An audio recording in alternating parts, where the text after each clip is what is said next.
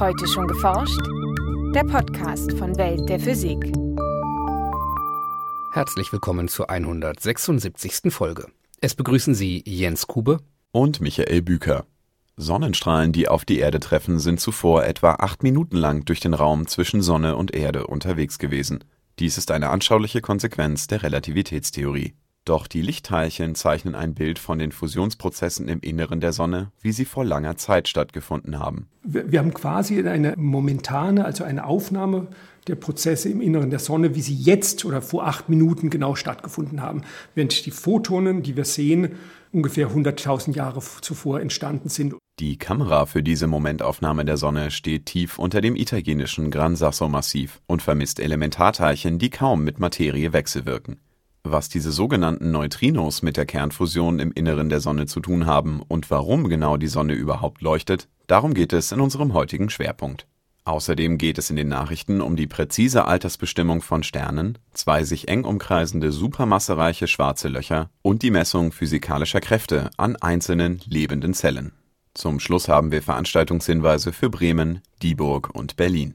Hören Sie nun das Feature von Franziska Konitzer. Seit über 4,5 Milliarden Jahren versorgt die Sonne die Erde mit Energie. Sie wärmt unseren Planeten und ermöglicht es Pflanzen, über den Prozess der Photosynthese das Sonnenlicht in chemische Energie umzuwandeln. Die zentrale Rolle der Sonne stand in der Menschheitsgeschichte zwar nie in Frage. Aber was genau da am Himmel eigentlich leuchtet, war Forschern lange Zeit ein Rätsel. Früher dachte man zunächst, dass es chemische Reaktionen seien.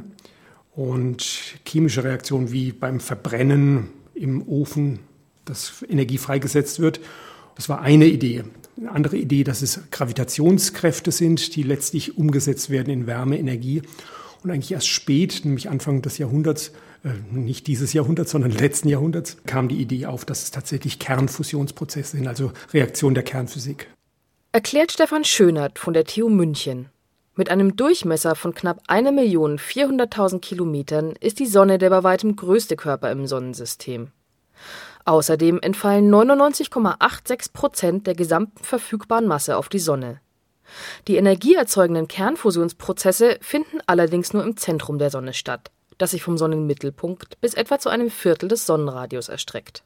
Also das ist sehr heiß und sehr dicht und wir haben im Wesentlichen dort ein Plasma. Es besteht im Wesentlichen aus Protonen und Elektronen, die im Inneren der Sonne sind. Und wir haben hier Temperaturen von über 10 Millionen Grad.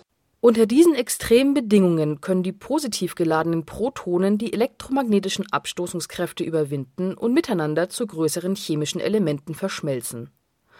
Bei diesen Fusionsprozessen wird ein winziger Anteil der Protonmasse in Energie umgewandelt und freigesetzt. In der Sonne verschmelzen insgesamt 4 Protonen, also 4 Wasserstoffkerne, zu Heliumkernen aus 2 Protonen und 2 Neutronen, dem sogenannten Helium-4. Dieser Prozess läuft in der Sonne hauptsächlich über die sogenannte Proton-Proton-Kette in mehreren Zwischenschritten ab. Und es beginnt also mit Proton, fusioniert mit einem Proton zu einem schweren Wasserstoffkern, also Wasserstoff 2, Deuterium. Das Deuterium dann verschmelzt mit einem Proton zu Helium-3. Verschmelzen wiederum 2 Helium-3-Kerne miteinander, entstehen dabei 2 Protonen und ein Helium-4-Kern. Damit ist der Reaktionszyklus abgeschlossen.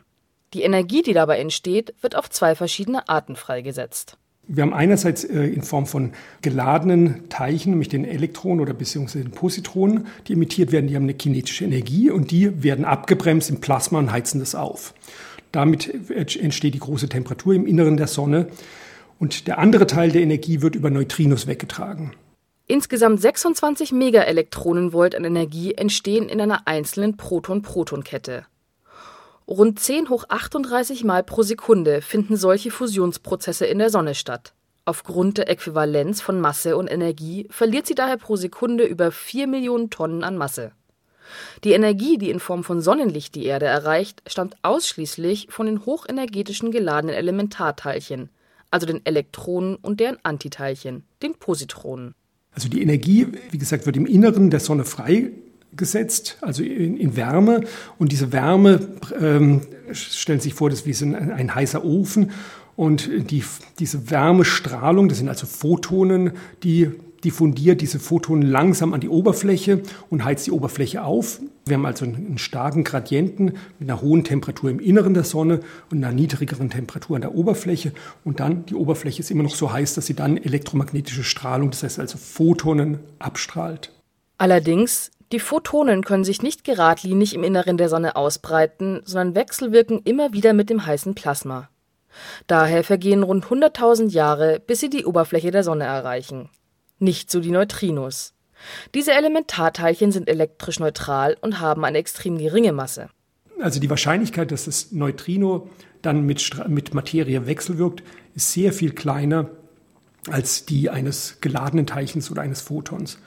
Und die Folge ist, dass ein Neutrino, was in diesem Prozess entsteht, bei einem Fusionsprozess im Inneren der Sonne, danach quasi ohne Wechselwirkung, das heißt also ohne eine Reaktion auszuführen, also aus dem Inneren der Sonne entkommen kann.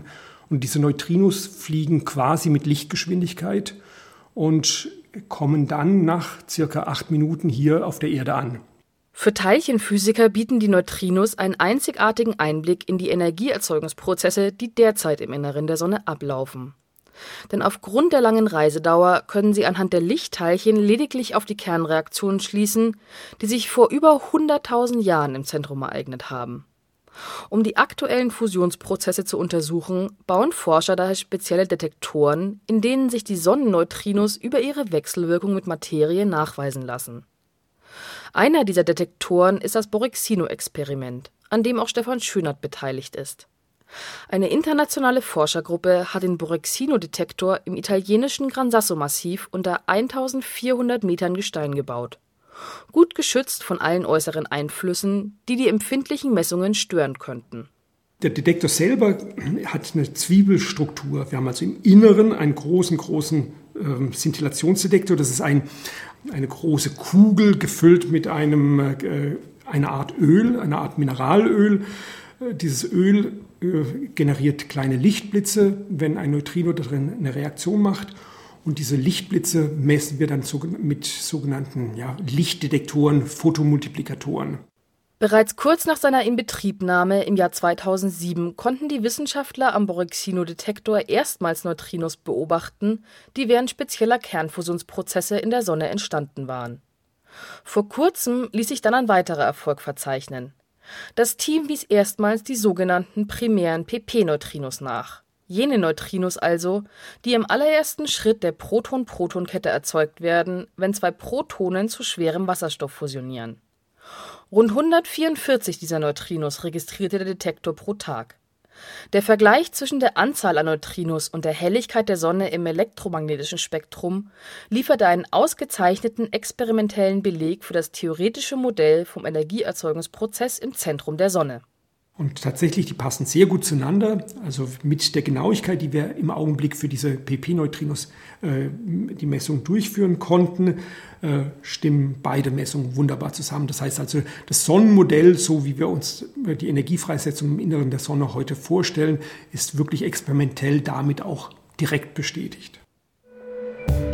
Nachrichten. Das genaue Alter von Sternen bildet die Grundlage vieler astrophysikalischer Erkenntnisse und ist nicht zuletzt auch ein Hinweis darauf, wie wahrscheinlich es ist, dass sich in einem Sternsystem erdähnliches Leben gebildet haben könnte. Ein internationales Forscherteam hat nun in der Fachzeitschrift Nature eine Methode beschrieben, die eine ungewöhnlich präzise Altersbestimmung aus Beobachtungen der Rotationsgeschwindigkeit und der Masse eines Sterns erlaubt. Genau wie die Sonnenflecken auf unserer Sonne haben auch andere Sterne Flecken auf ihrer Oberfläche, die sich mit der Eigenrotation des Sterns mitdrehen. Je nachdem, welche und wie viele Flecken gerade in Richtung Erde zeigen, erscheint ein Stern heller oder dunkler, typischerweise allerdings nur um weniger als 1% seiner Helligkeit.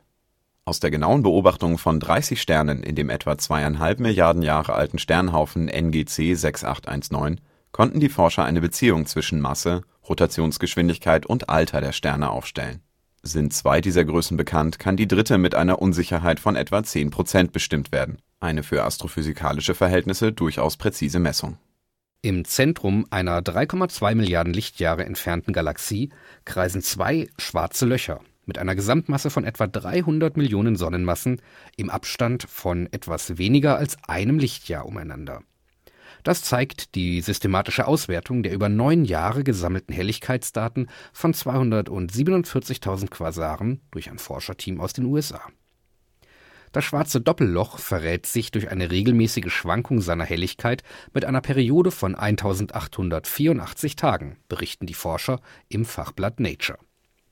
Die beiden schwarzen Löcher stehen damit zu nah beieinander, um selbst mit großen Teleskopen als getrennte Objekte sichtbar zu sein.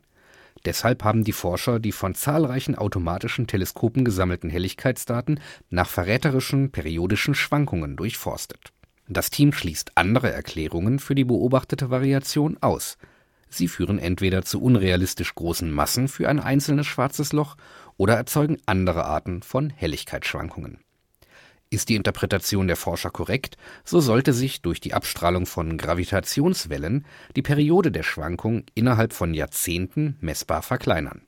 Somit könnte dieses Objekt auch geeignet sein für den Nachweis von niederfrequenten Gravitationswellen mit einem künftigen Detektor im Weltall. Für Prozesse in lebenden Zellen sind nach jüngsten Erkenntnissen mechanische Kräfte genauso wichtig wie biochemische Prozesse.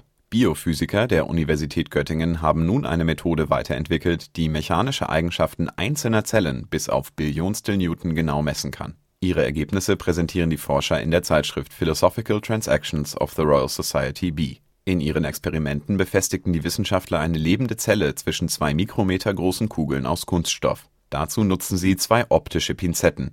Jede Kugel befindet sich im Zentrum eines stark fokussierten Lichtstrahls und sobald sich eine von ihnen aus dem Fokus hinaus bewegt, erfährt sie eine rückstellende Kraft. So kann die Zelle gezielt verformt werden oder durch Beobachtung von Bewegungen der Kugeln Kräfte gemessen werden, die von der Zelle selbst kommen. Besonders nützlich verspricht die neue Methode dafür zu sein, dreidimensionale Messungen zu machen, da die Proben anders als üblich nicht auf einer flachen Oberfläche wie Glas oder Plastik festgehalten werden müssen.